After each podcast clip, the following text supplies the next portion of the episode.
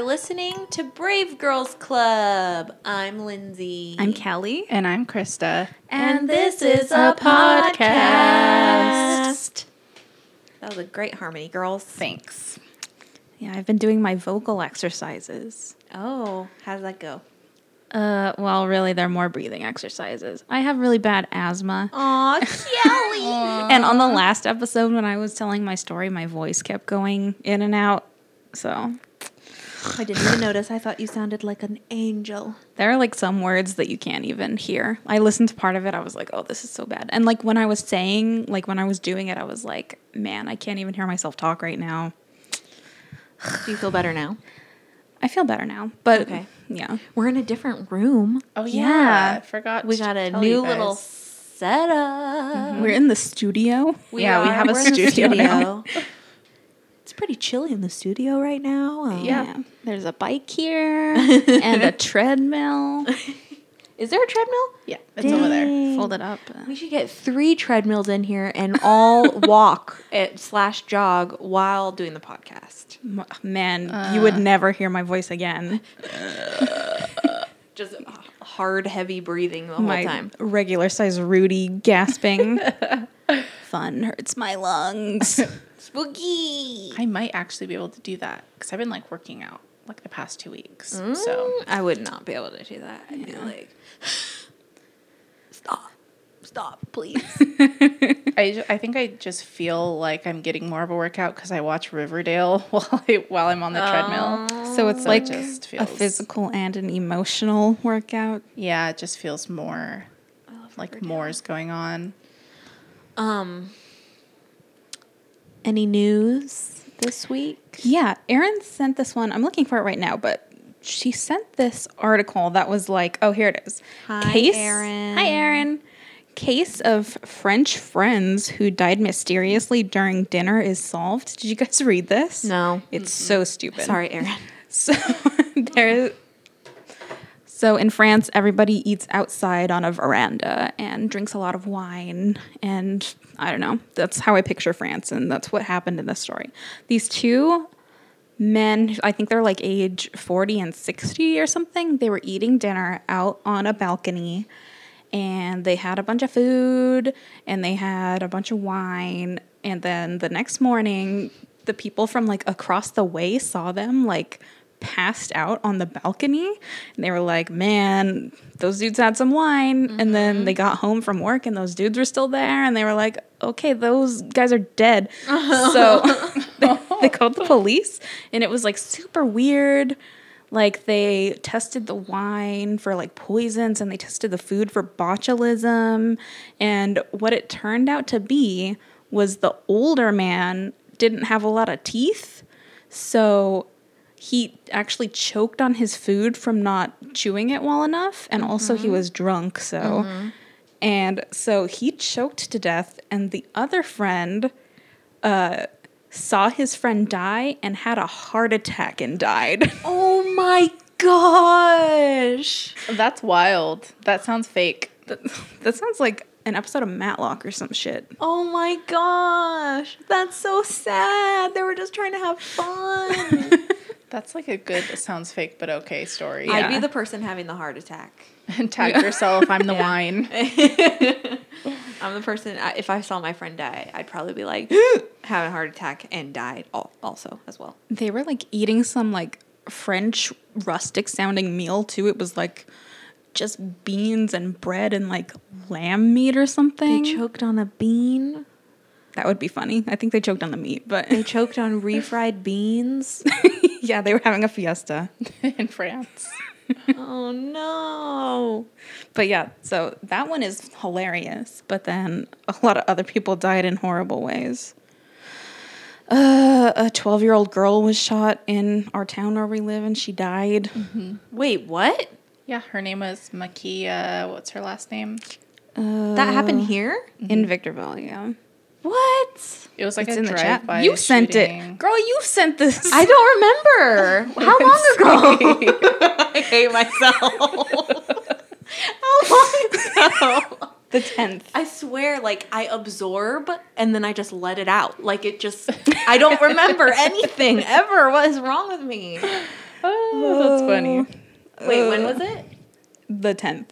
So it was a That couple long weeks time ago. Come on, that was a long time ago. Uh, there might be a break in I the remember Natalie when you showed me the photo. I Yeah. remember now. Okay. uh, knife massages. Who sent that? Chris has sent that. Yeah, it was me. That sounds kind of cool. I said, I think I said nope or something like that. Alicia sent this horrible article. Thanks, Alicia. Jealous mom murders 17 month old son, then texts pictures of his dead body to his father. Yeah, I saw that one. I did not read that article because it's on a weird website, mm-hmm. blogtrendbuzz.info, but just the title was enough, I Yeah. think. Mm-hmm. Oh my gosh. So we're recording on Tuesday, the 22nd, right now. So yesterday, a brand new mother was crushed to death in a freak elevator accident minutes after giving birth. I'm sure you all heard about this one. Mm-hmm. Everybody's nightmare of the elevator moving when you're mm-hmm. half in, half out. Mm-hmm. She was on like a stretcher and they were trying to move her between floors. Wow, wow, wow. That sucks. Did any of you guys see the new Spider Man? Does that happen in Spider Man? There's like a spooky elevator oh, No, like I haven't seen. I want to though. I want to see it. it was okay. I kind of want to see it. It was whatever. It was fun. It was fine. It was whatever. Yeah, and then uh, Anyway, sorry, God, I'm so disrespectful. Jeez. No, no. That yeah, that's awful. That's really sad. It's that's like my worst night. incredibly Yeah, that's my worst nightmare.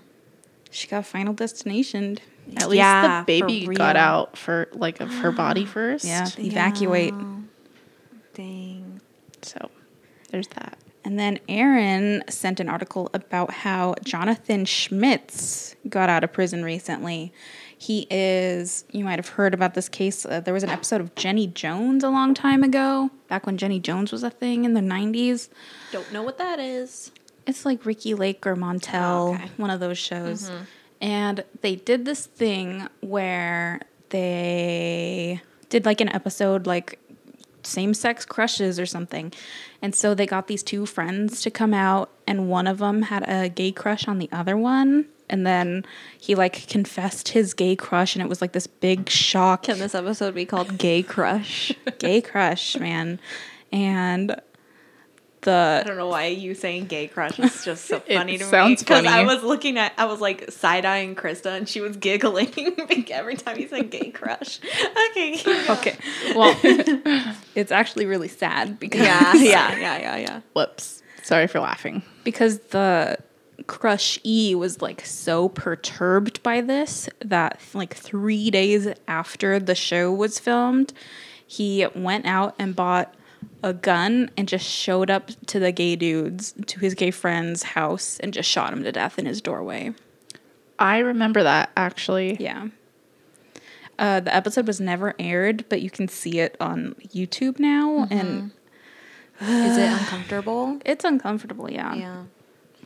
Like he doesn't seem that mad, but clearly he was, and now he's out of jail after only 22 years. Wait, wait, wait, wait, wait. So both guys are gay, No, one of them is straight and the other one has like a gay crush on him. on the mm-hmm. straight guy. On the straight guy. So And that's what the show was about. Yeah. Like, oh, a gay guy has a crush on me. yeah, Okay, and he was so mad about it that he went and killed him. yeah. Well, he like didn't know about it until the show, and then the guy like confessed, like, "Oh, I know we're just friends, but I've had a crush on you." And then they like even pushed him to like talk about his That's sexual so- fantasies and stuff, and just just to make him like super uncomfortable and That's fucked up. That's up. fucked up. Oh my Yeah. god, that's fucked up. I never It's- heard about It It has layers, Or maybe I did of and I just fucking forgot about it. since I seem terribleness do to that. it. Oh my god. Whoops. Homophobia is so scary and weird. Yeah, Like, just stop. Like, just don't. you don't have to hurt anyone, Yeah, like, just because they like you. I know. or because they don't like you. Calm down. I know. God. Jeez. Oh. Psh, psh, psh, psh, psh. It's not that hard. What have you guys Look been away. up to? School. Oh yeah, Chris has started school again. I'm at school. Again. Again. Krista started school. Lindsay moved away. We're never gonna see each other again. No. I'm almost done. Once I get a job, maybe I got a job interview on Friday. Tight. But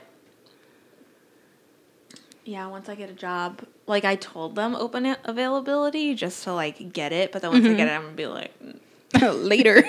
I need all my weekends off. Uh, But then once they once I show them the podcast and they listen to it and become a fan, they're gonna be like, oh, okay. and then they're gonna hear this right now. No. anyway, I'm very excited, and I hope that I get the job. Very With my cool. professional ass outfit I bought, I better freaking get the job. Cool. Yeah, I'm gonna be looking cute. Lindsay bought some goddamn slacks. I did. did you really? I did. Yeah. That's cool. I know. I like. I don't even. I'm gonna. s- I'll say. I'll probably take a million selfies that day because I. I tried everything on like together, and I was like, I don't look like myself. It's so weird. Did you feel powerful though? Yes. Mm, That's what's important. Yes. You should wear like a ton of sh- shoulder pads, like five on each arm. Five on each arm. Yeah. Speaking of shoulder pads, can we talk about movies really quick? I just talked about Spider Man. I've seen a lot of movies recently. Um, I saw Atomic Blonde. I don't know if I said that in the last one. I don't think I did. Didn't like it very much. I thought it was kind of lame. That it was a little boring, but which sucks. But I really want to do a parody because the whole movie, she's just. I love to like do it. She just is walking from one place to another the whole movie. It's a million shots of her in big long coats and sunglasses with like the with like the um collar up, just just like like strutting with like an 80s new wave song in the background. And I just want to do like like a parody of me like just walking various places in a long coat and sunglasses with like a generic like 80s song like Yeah. playing in the background. Let's do it. I thought it'd be so funny cuz I was like how many times is she got just Just the whole walking. movie just walking the whole time. And then she'd like there was one really good fight scene in it actually. That was like the only actual interesting part. But it was it was weird. It was so strange. Like every 2 seconds was like a di- like a different 80s song. Like they're just shoving it in our faces. Hmm. Like, oh, listen to this Depeche Mode song. Like, doesn't this take you back? Whoa. Does it take place in the Whoa. 80s? Yeah. All right, I guess that makes more sense. Yeah, but it's like, like they Come didn't get the rights to the songs or something, so they can only play like 15, the first 15 seconds. Nice. So Name it's just like different samples of like, like 80s on a Sirius XM, like, like it's just very, it's strange. It was very weird. But then I saw, and it's relevant because it is a crime movie. Okay. Logan Lucky, favorite movie of 2017. It knocked off Baby Driver off my number one. knocked it off real quick. I was like, this is the best freaking movie I've seen all year. You I guys gotta see it. Heard nothing about it. Yeah, me neither.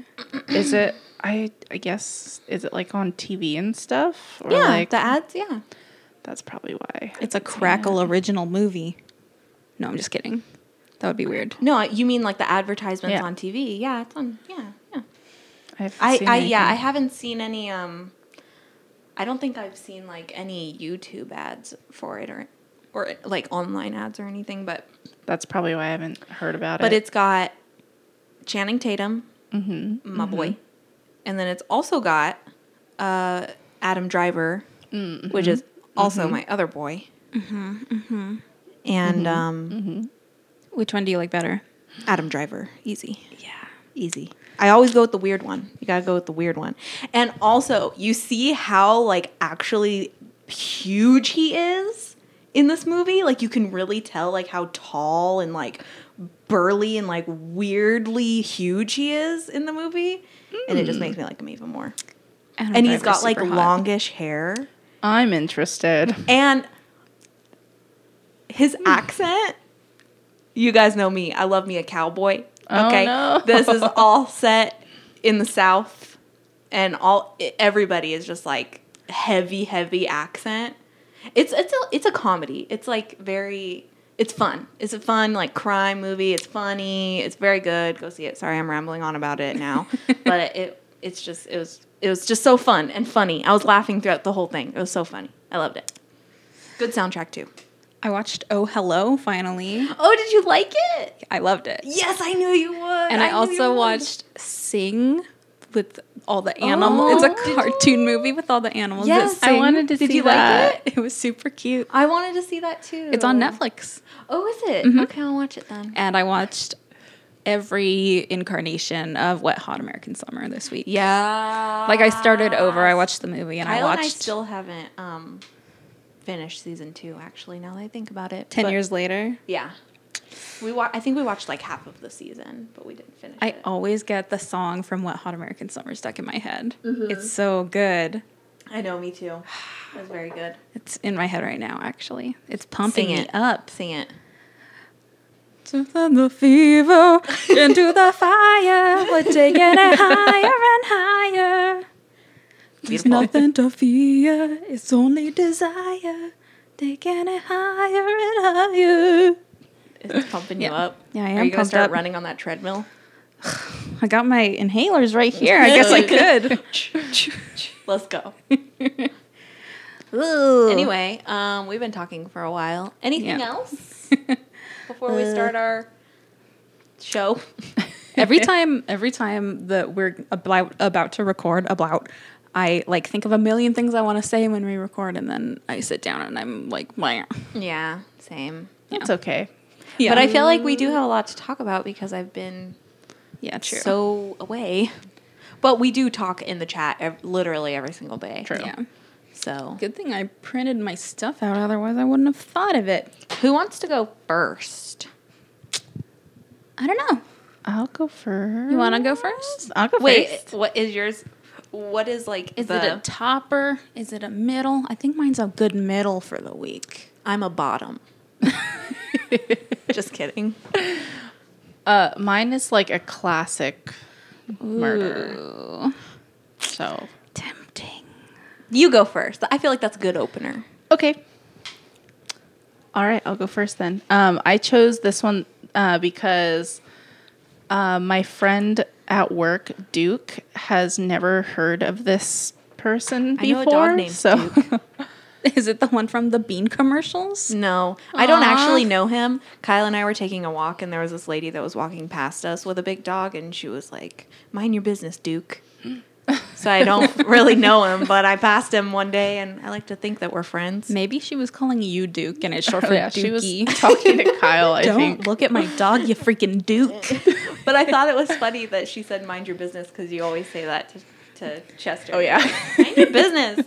Whenever he's like sniffing around or something. Nosy. That's none of your business. It's cute. I like that. I'm gonna start saying that to my dogs. Have you guys? Okay, real quick. real quick. This is gross. Like this is so oh no! gross. What? Do either of your dogs like straight up eat poop? Yes. Really? Spindle, I have to keep him out of Slimy's litter box. She'll eat the po- or he'll eat her poops. What? And Chester, Bubby does. Bubby eats the poop. And I mm-hmm. I dog sat for Natalie and Steve and on their little list was like make sure Bernie doesn't eat the cat poops. So this is like a thing. Dogs eat okay. poop. Okay. Chester doesn't, but Bubby does. So at my ha- at my house in Apple Valley, I have three dogs, mm-hmm. and I've only seen Poo Poo, my dog. His name is Poo Poo. Pick up Tinky's poo with his mouth and go hide it somewhere, but he's never like ever eaten it. I don't think he ever eats it. Like he just picks it up and like puts it in the couch and walks away. I know, I know, I know. I don't know which is worse. That one's less convenient. But so now I'm living at Kyle's house and I'm living with two big dogs. Mm-hmm. Well, I mean, they're big to me. They're not actually like huge or anything. They're not Bernie and Paisley size, but they're big for me because I'm used to like tiny dogs. Mm-hmm. So they have big poops. They got big old giant dookies. Uh-huh. So I'm like doing the, I'm like at the kitchen sink in the kitchen the there's a window right by the kitchen sink and it and it show it's like you can see the backyard from there. Mm-hmm. So I'm like doing the dishes and I look in the backyard and I'm like, oh, look how cute the dogs. Oh, I love them. They're so cute. And Sandy picks up a poop and like, and I'm like, oh no, Sandy's got a piece of poop. And she's just like walking with it. And I think that she's just gonna like put it down because that's what Poo Poo's always done at my house. but then she just like chomps on this huge piece of poop, just straight, just Oh. eats, just eats it Just digs right in, just huh? digs right into it. And I was disgusted. My stomach turned so like just I was like she like a big old hunk of poo. You think you know someone, and then Yeah. they just And bite into like- poo. poop. let that dog like like I kiss her and she like like Oh, I was like traumatized a little bit, but like I should have saw it coming because like everybody calls her like a poop eater. and you just thought it was a cute but nickname. thought- But, like, like her, Kyle's mom says that she, like, literally will wait. Like Georgia will be pooping, and Sandy will be sitting there waiting until she's done to go and eat it. But I didn't know like she meant like like eat it, eat it. Like I thought like sniff, lick a little, but not like eat it. And I just saw her just eat it, and I was like, wow, I am shook. I've never seen that before. You always remember your first time. Yeah. it was so gross. Anyway, I'm sorry. I just wanted to say that story. So my story this week is for Duke. I'm sorry, Krista. Dedicated to Duke. Dedicated to Duke because he didn't know who this was, and I okay, was like, I'm sorry. I forgot that you had a friend. and I was thinking the dog. Yeah, I was thinking about the dog too. I'm gonna be embarrassed to tell him to listen to this episode. No, it's funny. Okay. So this story is for Duke. JonBenét, Patricia Ramsey. Hell oh, yeah. Oh, goodness gracious. Wait, he doesn't know this story? No. The reason he didn't know who it was because he was telling me about this new band that he likes because we always talk about music and he called it the John Bennett band or something like that and I was like do you mean JonBenét? And he was just like, "What? Oh, I don't know." Someone and so he showed me it. after that. Come on. and it was JonBenét. It was it was JonBenét, and he didn't know who it was. So he about to learn today. This is one of my Are we favorite doing stories. This? We're doing this. Yeah, this I'm is doing like our this. first like Heavy hitter. heavy Yeah. Mm-hmm. like popular one. What are we gonna do next? Huh? you never know. Okay, so she was born on August 6th of 1990 in Atlanta, Georgia. She was named after her father, John Bennett Ramsey, who was a wealthy executive of a computer software firm, and her mother, Patricia Patsy Ramsey, who was a former beauty queen and stay-at-home mother. About a year after JonBenét was born, her family moved to Boulder, Colorado, where JonBenét began to follow in her mother's footsteps and competed in several beauty pageants. The blonde haired, blue eyed little girl was clearly a star, as she went on to win over two dozen titles by age six, including Little Miss Colorado, Little Miss Charlevoix, Colorado State All Star Kids Cover Girl, America's Royal Miss, and National Tiny Miss Beauty. That should have been the band name. yeah, the, all of them. Yeah. Yeah. So uh, on December 25th, 1996, JonBenét's mother put her to bed around 10 p.m. and went to bed. The next morning, the Ramsey parents woke up around 5:30 a.m. since they were going to fly to their vacation home in Michigan that day. Around 5:45, Patsy Ramsey found a ransom note at the bottom of the staircase in their four-story Boulder, Colorado home. She read the first few lines of the note, which stated that JonBenét had been kidnapped for ransom. She dropped the note to check JonBenét's room, and she wasn't there. She screamed, and John came rushing to her side. John read the two page ransom note, which demanded $118,000 for the safe return of JonBenét. Patsy called 911 while John ran upstairs to check on their son Burke, who was found to be asleep in his bed. By 6 a.m., the police had arrived.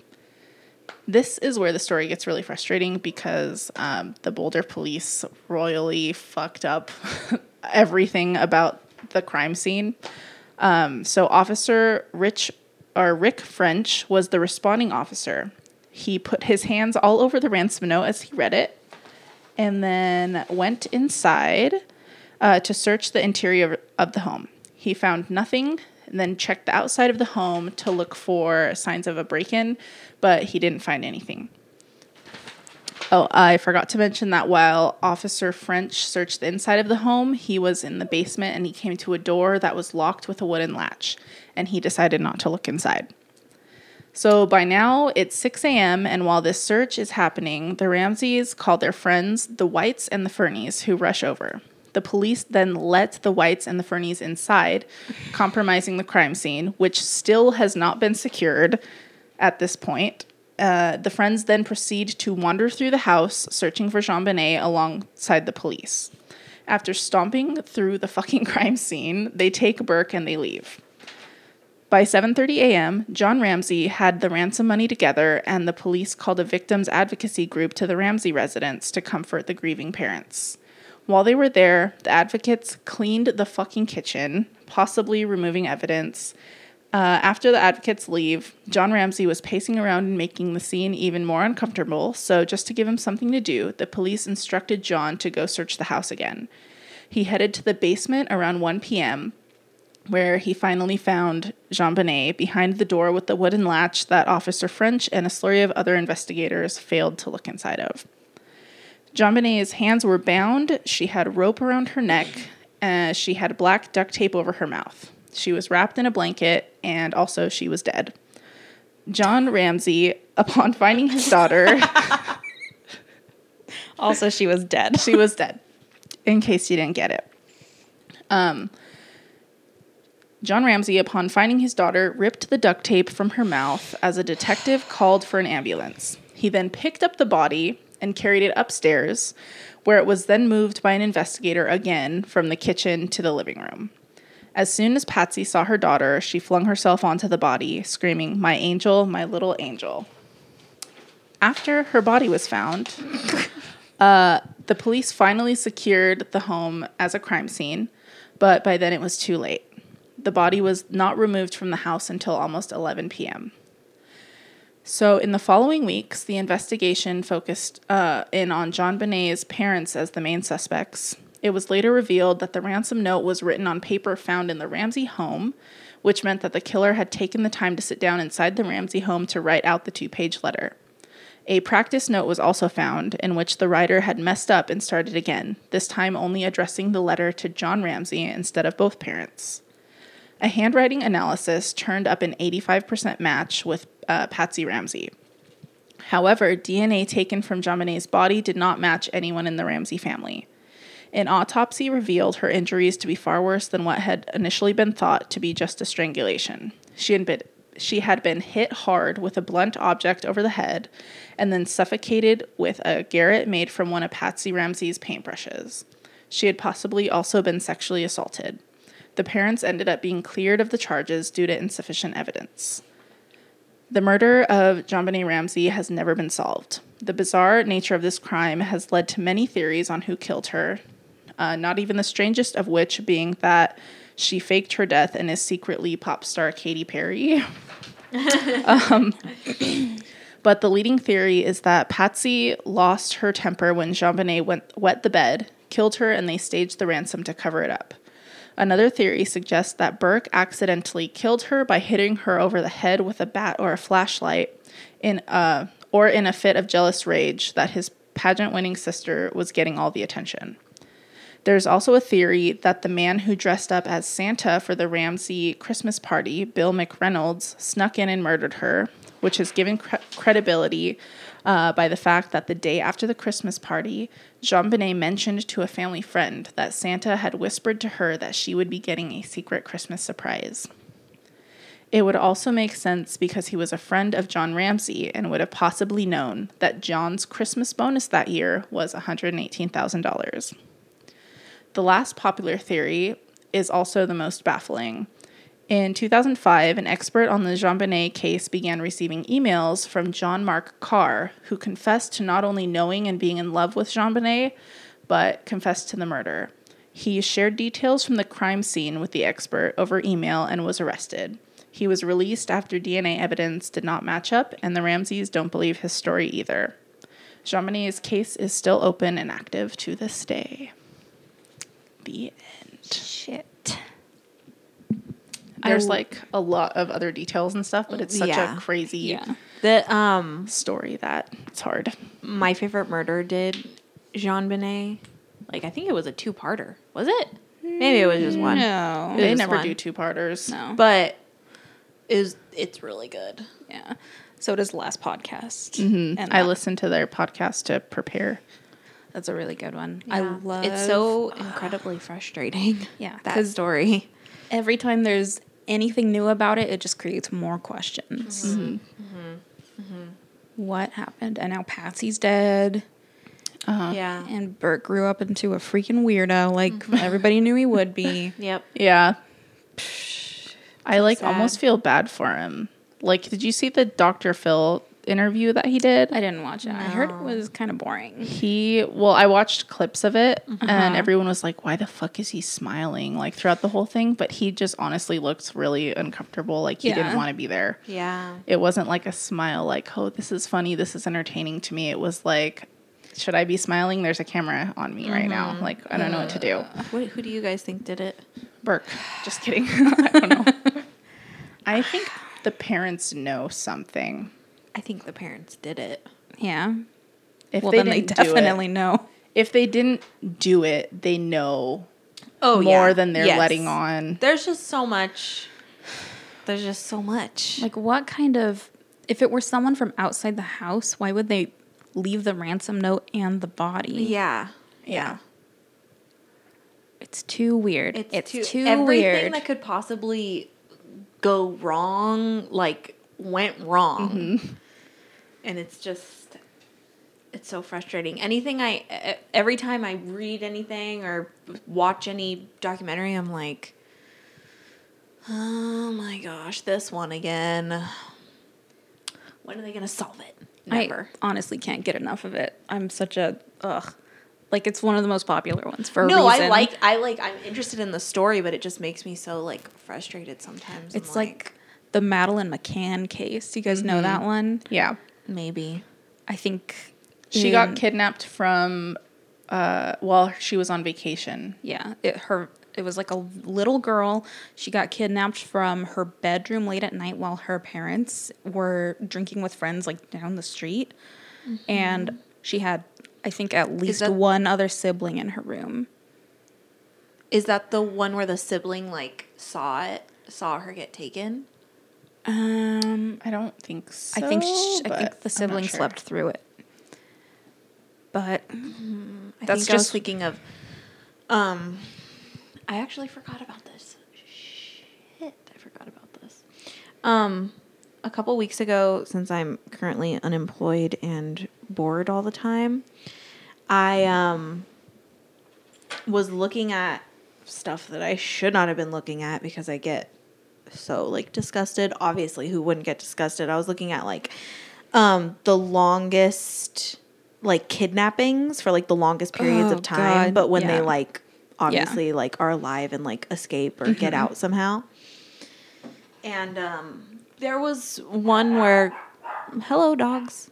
There was one where um like a dog a dog oh no a girl got kidnapped and her sibling like witnessed it because she was in the room but she didn't say anything because she mm. was scared uh-huh. because they were like little. And i remember seeing like an america's most wanted maybe or something like that. I like specifically remember because it scared the shit out of me where a man was cutting a screen like a screen from a window mm-hmm. with like a knife. Mm. Like cutting it open. Like I, it's just like burned into my brain like that. scary. yeah. Oh man, kids just any story about a kid i like you know what that reminded me of? Hmm. You were looking up like long kidnapping Mm-hmm. cases. So last week, our campfire tale was 911 calls. Mm-hmm. Uh, I listened to the 911 call from uh, I forget her name, but it's it's the girl who got away from Ariel Castro. Have you heard that? Wait, which one? Wait, It's I think it was in Ohio. She was the one that was like locked up for like nine years or something Yeah. like that, or something. Oh, was it like? In And there the was other women with her. Yeah. Huh? Oh, there was. This other happened women like with her. three or four years ago. Yeah. Oh, okay. Um, Yeah. So like she escaped while he was out and ran across the street and um Oh, called the nine called with her daughter, right? I think that I think With there- her daughter? There's like a like a baby or like a toddler. Yes. Yeah. Yes. Yes. Yes. Yes. Yes. Yes. Okay, I did read. This was on the list. Yeah. Yeah. And okay, the 911 call is such a bummer because the 911 dispatcher sounds like they don't believe her. Mm-hmm. Because she's like, oh, I've been missing for 10 years. Mm-hmm, mm-hmm. I'm this person. I'm mm-hmm. famous. I was on the TV. Oh Send the police now. Yeah, I think that was the one because I was like so deep into this. Like it was pretty. It was like a lengthy like. You know, one of those posts like top 10, whatever posts, mm-hmm. but it was yeah. like long. And I was like so into it. And I think that was like closer to like the end. And Kyle had come home from work and I was like so like like I had just been reading these awful things for like an hour and I was like help me please and I told I like mentioned like something to him about that specific one if it's the same one we're thinking of I, Yeah. I think so I think so. Oof. But, yeah, like, I do that too. And I, might, like I might I should like maybe next time I I should like read like maybe two or three of those guys they are terrifying. they're so scary So the JonBenét case is frustrating. Yeah. You guys are gonna like my story this week. Okay. I did three unsolved disappearances. oh goodness I So- hate disappearances because they are so frustrating. Like Like no answers. Mm-hmm. But there's a little treat for you at the end. So Cool. the first Is one Sour Patch Kids I have its cookies. No, it's just a spoonful of sour cream. So you're close. I like sour cream, so I'm okay with Okay. it. it's in my purse, just a spoon of sour cream. Not even in a baggie or anything. Help yourself. okay. The first guy I'm doing is Ray Gricar. For 20 years, Ray Gricar was the district attorney of Centre County, Pennsylvania. He had a reputation for being tough and thorough in his work. On April 15th, 2005, Gricar phoned his girlfriend and told her that he was driving through the countryside and would be, be back soon, but he never returned. The first thought on everyone's minds was that Gricar was a hard ass DA who was bound to make enemies over the course of his 20 year career. Uh, people assumed he was probably forced to make that call under duress from a criminal who held some sort of grudge. That was what police figured when Gricar's car was found outside of an antique store. Everything he had on him at the time was missing, aside from his cell phone, which was found inside the car. There were no signs of a struggle. A search ensued. Gricar's credit cards and accounts were monitored with no signs of activity. His laptop was retrieved from a nearby river but was too damaged to recover any files. But here is what makes this disappearance extra creepy. At the time of his disappearance, Ray Gricar was compiling extensive evidence on a case that would later break and become one of the biggest scandals in recent memory. Gricar was DA in Centre County, Pennsylvania. Any guesses what the case might have been? Mm, is it the one that was on the Netflix show? Hmm? No, I have no idea. Oh no. Okay. What? I was just guessing. You told me to guess. Yeah, yeah, yeah. I just I was wondering if you guys wanted to guess. No, I don't know. Okay. Well, at the time of his disappearance in 2005, investigators found that Gricar was working on what would become to known or come to be known as the Penn State sex abuse scandal, which revealed oh assistant football coach Jerry Sandusky. Wait, what? He was working on the Penn State Scandal. You don't remember that? Where the it was the football coaches, right? Yeah. Were like perverts. Okay. What was I going don't know on? anything, guys. I just don't. Well, it might sound familiar. It was assistant coach Jerry Sandusky. He was using a charitable organization to groom and sexually abuse children. It happened. Oh my gosh. So like he was doing it for years and years and years. Uh, Oh my gosh. Ray Gricar went missing in 2005, and the story broke in That- 2011. Okay, I think that does sound familiar. Yeah, I um, just I don't think I remember it being Penn State though. yeah, it was Penn State, and they're like big football schools. Mm-hmm. So like Uh-huh. people were like people knew about this and were like covering it up and like Oh yeah. it was like a huge I saw that one documentary about the colleges and Oh. what they do. Yeah, don't go to college, kids. It sucks. Yeah, What is that documentary? I'm not sure I what you're talking idea. about. The one that Lady Gaga wrote that song for. When everybody she plays piano and everybody came on stage with like stuff like written on them. like, The House um, Bunny. No. no. That is a good college movie. it's a though. doc it's a documentary I- about I sexual abuse isn't a in documentary. colleges. I. Oh, is it no? I don't think I've ever heard of it, but I do know what song you're talking about. So heartbreakingly good. The documentary. It's on Netflix. Yeah. If you know what that movie's called, let me I know because I want to watch it. I know what it is. I just have to look it up. Okay. I don't have the time, but I I, wanna watch that. Yeah, it's very good. Okay, so that was a horrible thing that happened. I think he was later brought up on 52 counts of child molestation. Wow. That's a lot. So yeah, I think it's called "It Could Happen to You."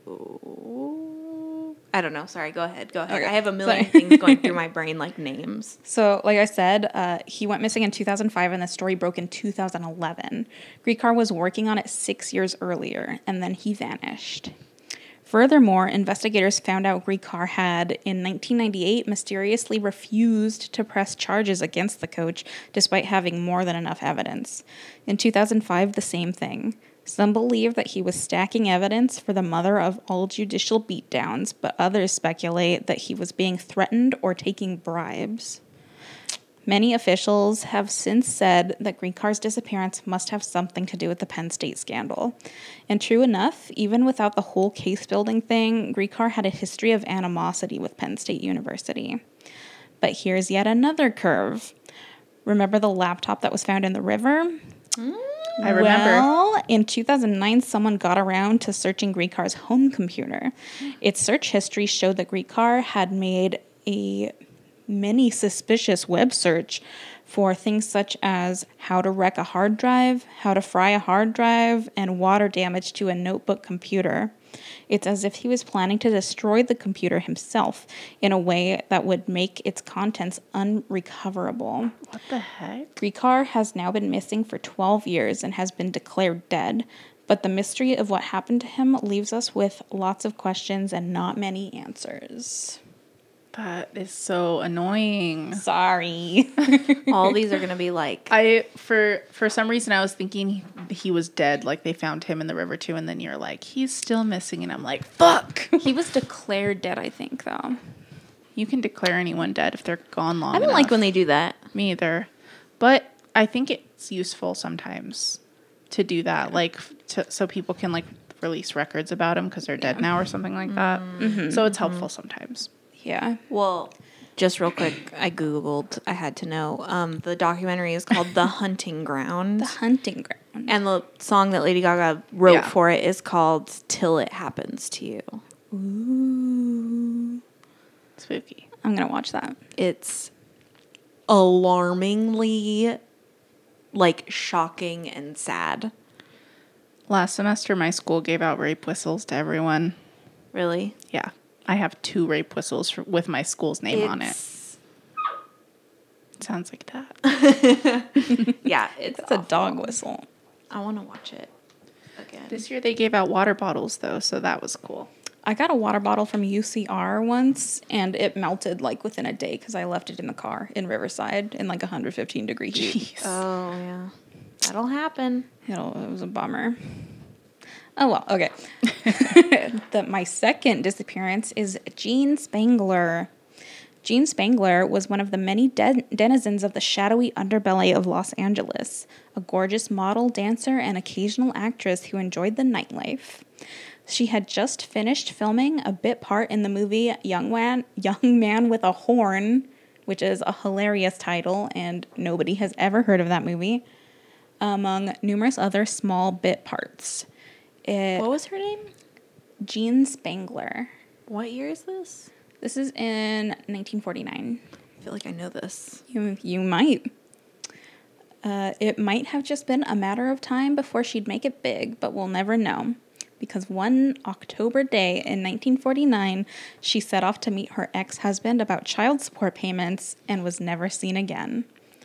Her purse appeared two days later, empty aside from a cryptic note. It read, Kirk, can't wait any longer. Going to see Dr. Scott. It will work best this way while mother is away. Nobody knew who Kirk was, but there was one Kirk she knew that made the case all the more curious. And here's why I like this one. Publicly, uh, or pub- publicity brought plenty of new tips and leads, none of which panned out. All clues pointed in different directions, and each path was a dead end. Even the ex husband she was on her way to see. And then we have that Kirk she said she had worked with, specifically actor Kirk Douglas of Spartacus fame. Douglas managed to become entangled in the case by going out of his way to tell everyone that the Kirk in the note wasn't him and that he barely knew her. Curiously, up until then, the police hadn't even thought of him as a suspect. Despite despite at the time checking out pretty much every Kirk and Scott within their jurisdiction. Douglas could, of course, just have been covering his back as he'd recently starred in a film Spangler also had a role in, and his involvement was just one of many odd little facts that kept popping up. For instance, three weeks before Spangler's disappearance, a shady abortion doctor named Dr. Kirk had been threatening all of his former patients over the phone, and a close associate of his actually disappeared without a trace. But no evidence ever turned up connecting him with Spangler's disappearance. In yet another lead, two mobsters who had been partying with Spangler had also vanished at around the same time. Any evidence they were involved with her disappearance? None at all. In fact, no definitive theory or suspect was ever named, as every day it seemed more like Spangler had just flat out walked off the earth.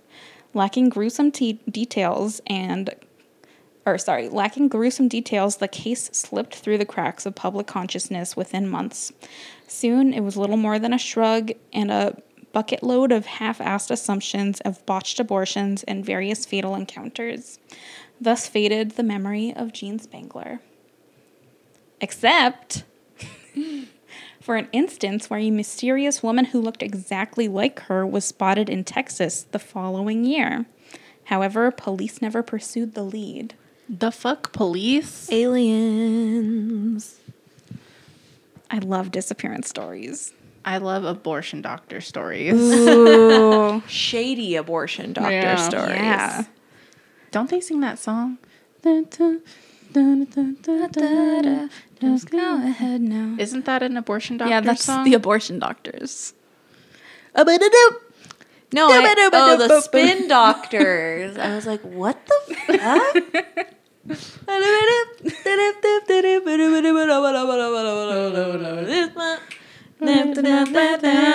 I'm acting like I don't know the, all the lyrics. I know. Yeah, I would. I might have fallen for it if I didn't know you a little better. Okay, the last one is the one that has a little treat at the end for you. Ready. I'm ready. This is the story of Zeb Quinn. In January 2000, 18 year old Zeb Quinn was meeting his friend Robert Jason Owens when he suddenly received an urgent page and rushed to the nearest payphone. He returned a few minutes later, looking seriously distressed. According to Owens, Quinn left in a hurry and rear ended Owens's truck before driving away. This was the last anyone ever saw of him. A few days later, Quinn supposedly called in sick to work, but his supervisor didn't think it was his voice on the line. He then traced the call to Owens, who explained that Quinn had asked him to call in sick for him that day. Naturally, the authorities were suspicious of this story, especially since they learned that Owens had received treatment for a broken rib and a head injury the morning after Quinn's disappearance. Owens claimed that the injuries were caused by an unrelated fender bender, and since then has refused to cooperate with the police in any way. It was soon discovered that Quinn had been showing romantic interest in a woman named Misty Taylor, who had a jealous and physically abusive boyfriend. Now, this is important because phone records confirmed that the page Quinn received immediately before vanishing came from his aunt, who claims she wasn't home at the time because she was hanging out with Misty Taylor and her family. But here is why this is one of my favorites. Okay. Two weeks after Quinn's disappearance, his car was abandoned and discovered in a parking lot with a pair of lips and two ex- exclamation points drawn on the back window in lipstick. A number of items definitely not belonging to Quinn were also found in the truck, including a jacket, a still unidentified hotel room key, and a three month old Labrador puppy. What the? Was it alive? It was alive. Oh, good. Since the car happened to be parked across the street from a hospital where Quinn's family worked, it was almost as if someone was trying to send them a message, the meaning of which remains a mystery. But Uh huh. okay. So this is like a really like famously perplexing disappearance, but there have been recent developments. So this one has a little bit of resolution. Oh, good. Uh, on March 17th, 2015, 15 years after Quinn's disappearance, Owens, the friend who was last to have seen Quinn before the disappearance, was arrested in an unrelated incident for the disappearance and murder of Food Network star television contestant Christy Schoen, her husband JT Codd, and their unborn child. While investigating these crimes, police found evidence on Owens' property that implicates him in the death of Zeb Quinn. Owens has since confessed to killing Schoen and her family, but denies any involvement in Quinn's disappearance. But he did it, Yeah. obviously. Like he did it. Why would he's already going to jail for like the mur- other murders? Why doesn't he just confess so we can have some fucking closure? Because he's an asshole. Yeah. I mean, he murdered a pregnant lady. He's probably not the best dude. Wow. Piece That of was a shit. spooky good one. Those are good. I love disappearances. Man, those are gonna give me stress acne. I'm sorry. it's okay. Oh man. My skin has been really good lately, too. But I always have bad pimples. Me too. Same. I have them bad right now because I was on my lady time recently, and I always get them when I get that thing. Yeah. that was my period song. My period ac- My period acne song. um. Is it Lindsay's turn? I think it is. I think it's Lindsay's turn. Okay. So this was a questionable choice of a story.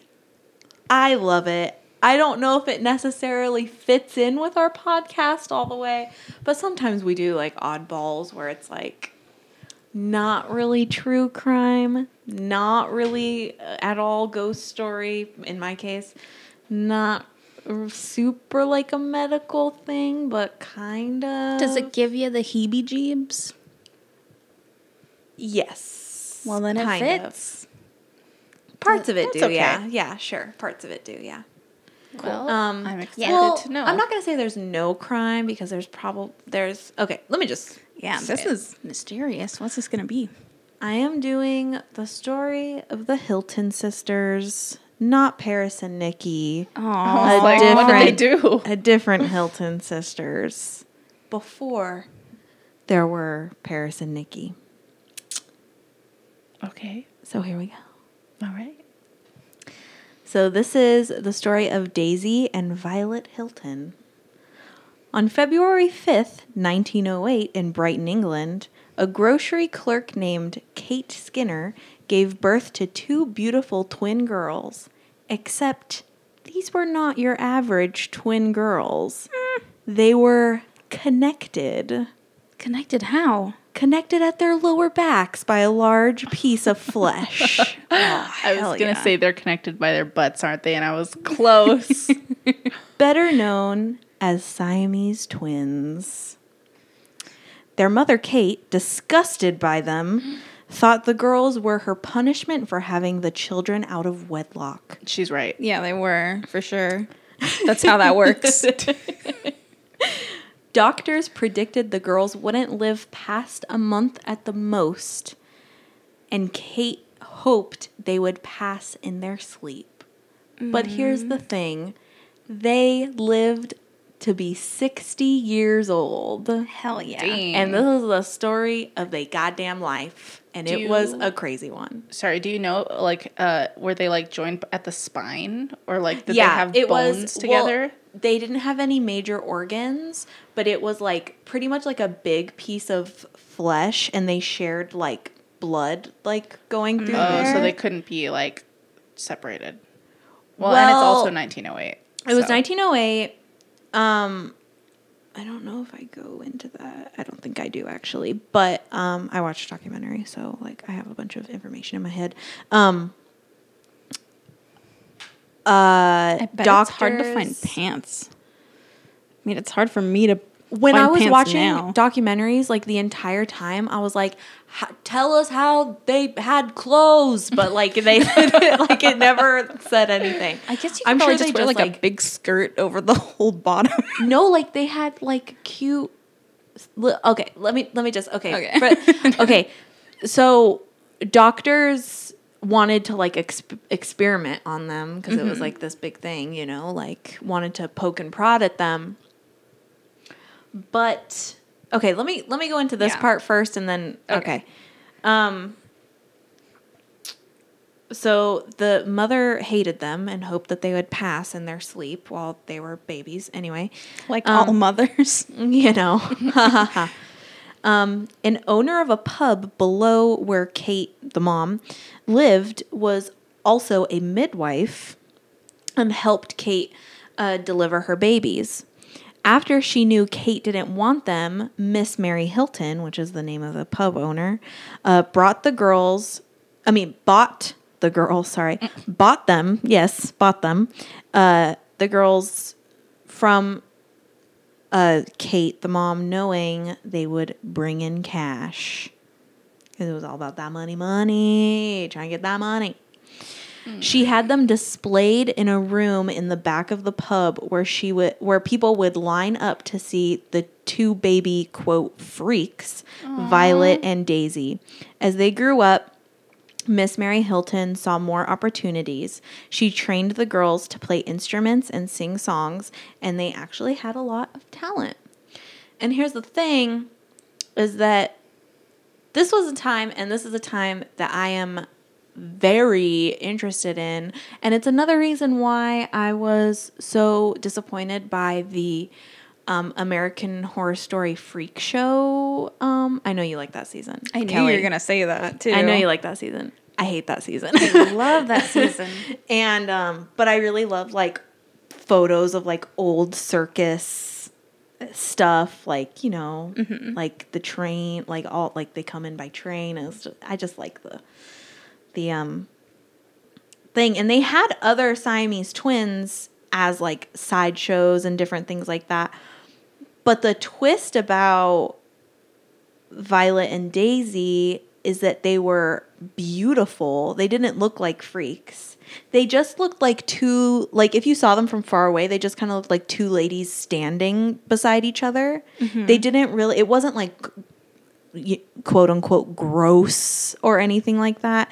And also with a lot of like freaks as they were to call them, they didn't really have like it wasn't just like a oh I'm going on stage look at me this is how I was born pretty much. Like they had talent. Like they they played instruments and like they had a and they were like charming and sweet and cute. So they were, they were like different. Um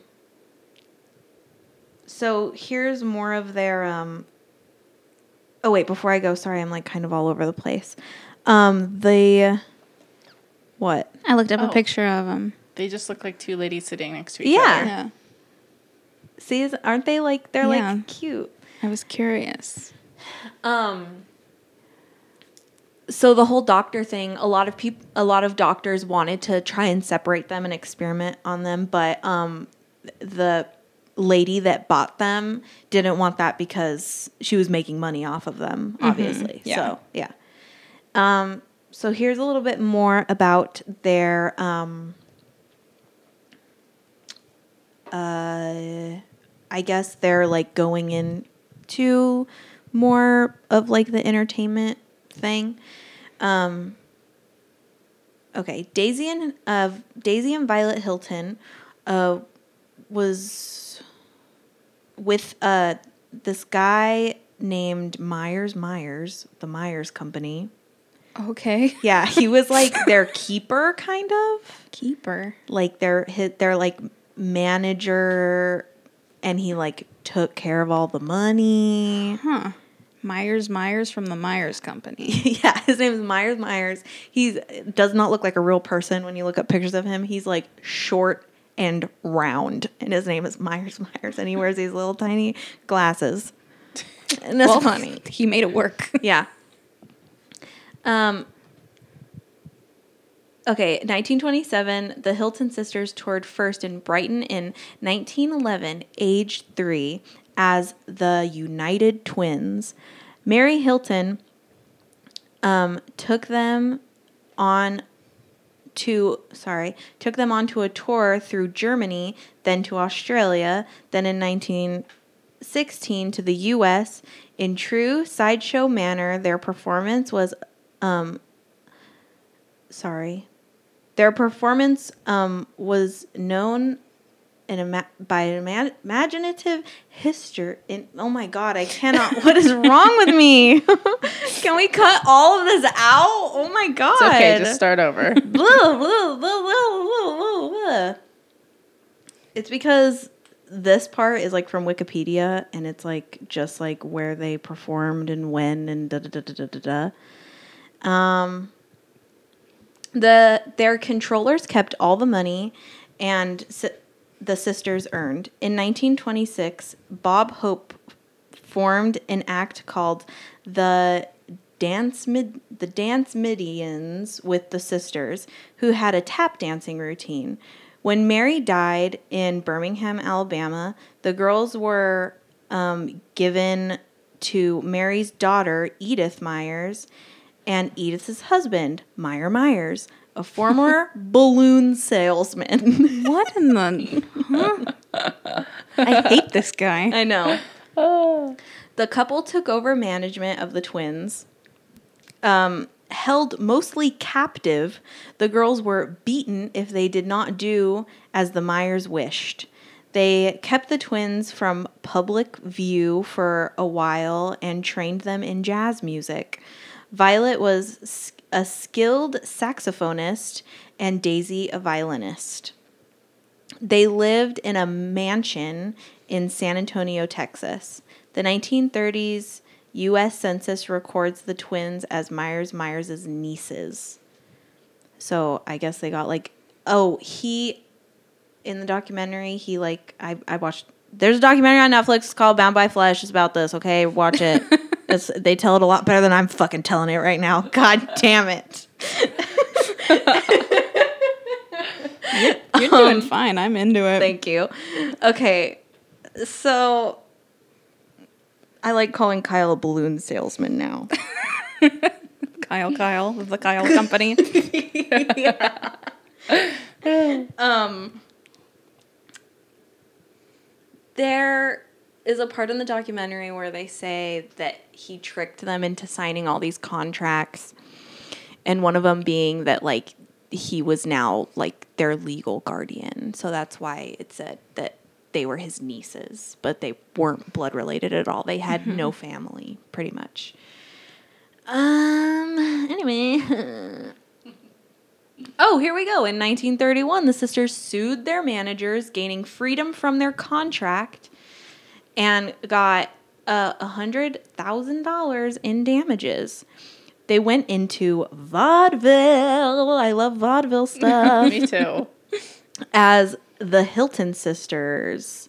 Uh, Daisy dyed her hair blonde, and they began to wear different outfits so uh, as to be distinguishable. Because before they wore everything matching, but now they're wearing different things because they have their freedom now, and they're getting a little crazy with it. um, after vaudeville lost uh, popularity, the sister the sisters performed at burlesque venues. Hell yeah. So, you know, I'm just going to put this down for a second because I feel like this is messing me up. The when they were um so like all of their lives pretty much because they didn't get out of that contract until they were like well into their 20s. So all of their lives, they were told what to do, what to wear, their costumes, their this, their that. They weren't educated. They didn't go to school. All they knew was like performing, how to make money by like, this is me, Yeah. like performing. Like that's all they knew. And so when they did finally gain their freedom, it was kind of like the beginning of the end in a sense because they didn't even know what money was because all of their money was taken from them. Mm-hmm. And so it was like they kind of started to smoke and drink and like be a little, you know, it's the 20s, baby. Let's do it up. They were being the Hilton sisters. Yeah, yes, yes. With their tiny chihuahuas. No. Aw. Um But so they started doing these like kind of crazy things to get money. And one of the crazy things is Violet, one of the sisters, finds a way to get married. So they go to all these different states because obviously nobody's gonna marry them because of, you know, it's the 30s and we- They're They're connected. connected. They're Siamese twins, you know, and um, so they put on this big wedding production in like a stadium and sell tickets to the wedding. Mm-hmm.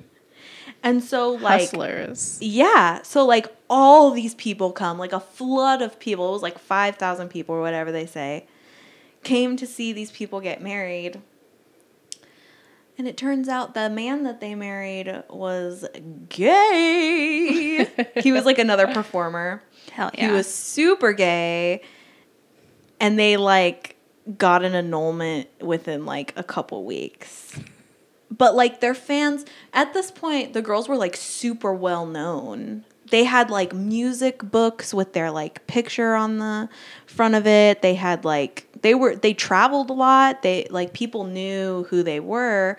And so their fa- like they had like fans that felt like kind of betrayed after they put on like such a huge publicity stunt and they just like tricked everybody for that money and they like went on t like maybe it wasn't tv not it was not tv Radio. it was like uh, there there's a video of them saying Oh. that it it was a publicity stunt and they did it for the money and da da da da da da Damn. but it's very interesting. Another very interesting thing is that a few years after that, they did the same exact thing with another gay guy, but it was with Daisy instead of Violet getting married. It was Daisy. It's a rite of passage. Marry a gay guy, get divorced. Yeah, yeah. Especially back then. Uh huh. And um, so they were in a couple of movies. One Kyle, I guess, has seen. It's called Freaks, and Oh, apparently yeah. he really. It's like an old movie. Have Yeah. you you've seen that? You seen that movie? Okay, they're in that. They're also later on. We're in a, like an autobiographical movie called like Chained for Life. Chained for Life and um, it was like loosely based on their lives. It's supposed to be like total B film, awful horror, like horrible, like Ooh. awful, awful movie. And it was sad because vaudeville's over. Vaudeville's not popular anymore. Nobody wanted to see them do the burlesque thing. They weren't popular with that. I'd watch that. Oh, me too. yeah. But then, like, obviously, it the theaters are just filled with lonely men. They want to see the babes. They want to see. They want to see the babes. Ah. That's how I talk when I'm a man in this time. Ah. You know? That's 100% But- That's true, accurate. yeah. but so like they weren't really popular there and so it was just like the the saddest like I wouldn't say like their time at vaudeville because they were like extremely popular in vaudeville and everything like that. I wouldn't say that that was a high time because they were like cap- held captive by an awful man like beating them and shit. Yeah. And then finally they get their freedom and it's like they can't fucking catch a break. And it's real it's so sad. It's it's like such a heartbreaking story of them just like trying to keep it relevant and they just keep getting like older and older.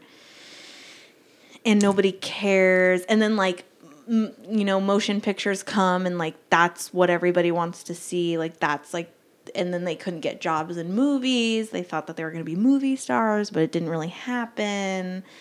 And um, for that chained for life movie it was like filmed i mean it was shown in like drive-ins or like kind of like not like big like theaters and they would travel with it. Like they would travel with the movie and do like a little like song and dance before the movie in like a Oh. drive-in. Just like just they didn't know what they were doing. They just didn't know. And um one of my like probably the biggest question in when you talk about them is like how did they have sex? Because they had many a gentleman caller. So it is known that in one of their little apartments that they had they had uh like an old fashioned like phone booth inside of the apartment. And as the twins got older that flesh part that connected them was a little bit elasticy from all the movement over the years. So they could they could get apart a little bit you know? Mm-hmm. And so one girl would go into the phone booth and close it off as much as she could while the other one read a magazine and would like talk on the phone to her man mm-hmm. and like talk him up. Mm-hmm. And the boy would come and the other girl would like read a magazine or like eat a fucking apple while the other girl was like doing it. like, That's so weird. That's tight. I know, right? Like that's so crazy. And Daisy, at one, at, I don't know what year. I'm not even going off this anymore. Um, Daisy had a baby, Aw. but she gave it. It was a boy. She gave it up for adoption because they didn't. They they were like poor at this point Yeah. and couldn't take care of anybody. But there is a happy part of the story. I think it's I mean it's it's happy to me. So, they're old now. They've tried everything they can possibly try. And you know what? They finally said we're fucking poor and we don't have anything. We don't have any family, nothing. We need to do something with our lives, something else. So, a manager of a club asked them, "Have you have you ever had like a job? Like, you know, have you ever do you have any office skills? Have you ever, you know, obviously no, no, no, they don't." So, he set them up with someone that he knew in a small town um by working in a grocery store. So what they did was they like the guy would like they would sit on a stool and there was a cash register over here and a cash register over here and they would that's how they worked and they worked for a long time and the guy gave them uh um like a little I think it was like on church property. He was like also part of the church and the church gave them like a room to live in, like a little apartment type of a thing. And they actually had like real friends for like the last few years of their lives in that little town in that little grocery store that they worked at and there's like videos of them older as well like being just being two like normal old ladies working in a grocery store. That is so sweet. I'm Yeah, so that's- glad. That's cute. so they're laying in bed one one night and Violet had been very very sick. And is- this was at a time where the Hong Kong flu was passing in and she caught it. Mm-hmm. And so she died Oh. and while Daisy was like still there and alive. Oh God. So what had happened was a doctor came and said, "Listen, I can separate you. You have no major organs there. I can separate you and you can live. You can, you know, you could still live your life and she just she couldn't bear to think about living without the person she's been literally connected to all of her life. That um that she said no and she she refused it she rejected it and they were found just a couple days after uh, i think it was two days after violet passed. They found this is kind of heartbreaking they found them huddled over like a heating like like a heater mm-hmm. because i guess the hong kong flu made you feel like super cold and they were like just both dead like huddling oh. over like a heater. And apparently like those last two days pretty much daisy just like drunk herself and smoked herself to death mm. Because obviously they have the same blood flowing through them so, So like she's she gonna get she got sick. sick too Yeah. but it just took long a little longer for her to actually die so but they're buried in a pretty cemetery in that town which i think is cool that they didn't like bury them like somewhere else like it's in that town where they had their friends and they lived the last days of their lives pretty happy I wonder, did they have like a cool double coffin? they had like a specially made coffin yes Oh, that's cool. Mm-hmm. They were buried together in Nice. the same lot. Yeah. So that's my story of the Hilton sisters. I had never heard of that before. Yeah. Yeah. How interesting. Mhm. The you should there's the documentary Bound by Flesh is um really really I mean the documentary is okay but like the story is so cool and it's just like filled with like pictures and video of them and it's like so like interesting to watch. And it's like a, you learn a lot about like old like circusy stuff and like freak show sideshow like stuff and that's pretty cool you Yeah, know it's nice. it's a it's so sad. It's like such a sad story that like just all of their lives was just like kind of grueling but you know i think the moral of the story is that it's never too late to change or you know just change your life if you're unhappy. Like it's never too late to just turn around and do something else.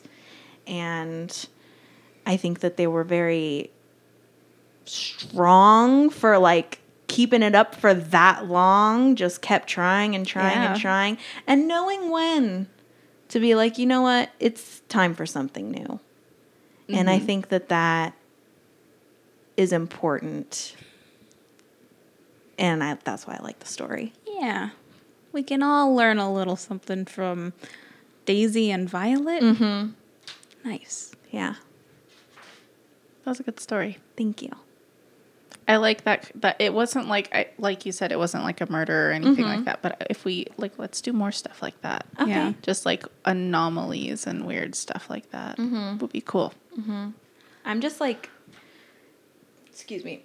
I had a burp. Um, I'm just really trying to do things that I'm like, really, really like like because this whole time I've just been talking instead of like just like reading. I feel like like reading and talking. Yeah. reading, it's just like for me, it, it's better Yeah. just for me. because- Flows better. Yeah.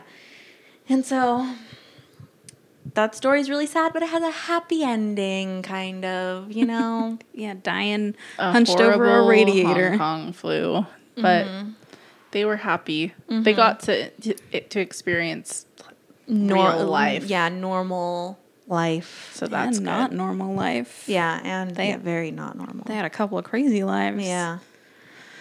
But just um every person that came into their life just wanted to use them and abuse them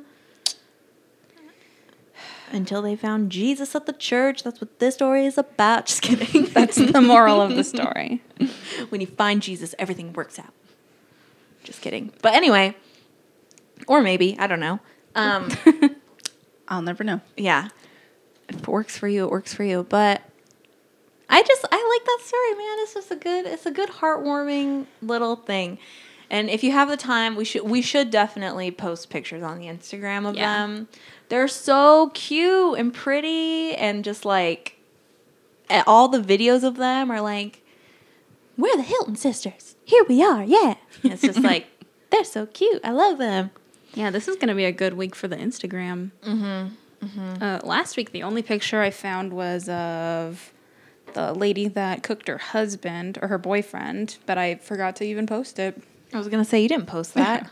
There's still time. I time. don't remember that. It's never too late. Yes, Yeah. it's never too late. Yeah, maybe I'll post it tonight, which is a Tuesday. If you took a selfie, you know, a few weeks ago and you're thinking it's too old, it's never too late. Post it. post it, Post it. post it. Just post it. It's never too late. Never too late to change your life. Yeah, Turn it around. We Yeah. got JonBenét, we got the Hilton sisters, and then we got three semi-famous disappearances. So we got lots of pictures for you coming up. I probably missed a lot of little details because I wasn't reading for Yeah. a fucking any of that, most of it. But you guys That's got the Yeah. gist of it, man. You don't need to know what fucking year everything was or whatever. You know? That's okay. If they're interested, they can always go and watch the movie. Mm-hmm. They can go look it up uh, themselves and read more Mm-hmm. about it if they're interested. So if you're so Yeah. inclined. But you should though, because it tells a story in a much deeper, obviously, in all the pictures and videos. Very, very interesting. Very, very cool. Should we plug our stuff? Let's plug our stuff. Let's end this. Jesus, we're like rambling. Uh, find us on Instagram at Brave Girls Podcast. You can find us on Twitter at Brave Girls Pod. We're on Facebook, uh, the Brave Girls Club Podcast. Send in your stories to bravegirlspodcast at gmail.com. And don't forget to listen to us on iTunes, Mixcloud, or SoundCloud and leave us those iTunes reviews. Mm-hmm. If you want to find another way to contribute and you got a bunch of money burning a hole in your goddamn pocket, we have a Patreon. We are making about $17 a month on it so far, which is tight. It covers our SoundCloud costs. So mm-hmm. Thanks to everyone who contributed mm-hmm. and give us more money. And yeah, we would like to make t-shirts possibly. Yeah. but we need your money. If you would like a Brave Girls t-shirt and you want to help us out by making them a little bit, maybe donate a dollar. You know what? Maybe donate a dollar. Yeah. If you Yeah. want. If you Yeah. can. If you can make it. If it's breaking the bank, please don't do it. Yeah. Don't break your bank for us. No, please don't. I have a bank at home. I, I don't break it Yeah. Just for don't. anybody. No. No, no, no, no, no. I spend that on Del Taco. That's Del Taco money. Yeah, that's my burrito fund. Not spons. Del Taco. hashtag not an ad. Not an ad. All right, guys. Ready? I think that's Yeah, everything. that's it. All right. Um, It's never too late. stay brave and uh, bye. Bye. The end.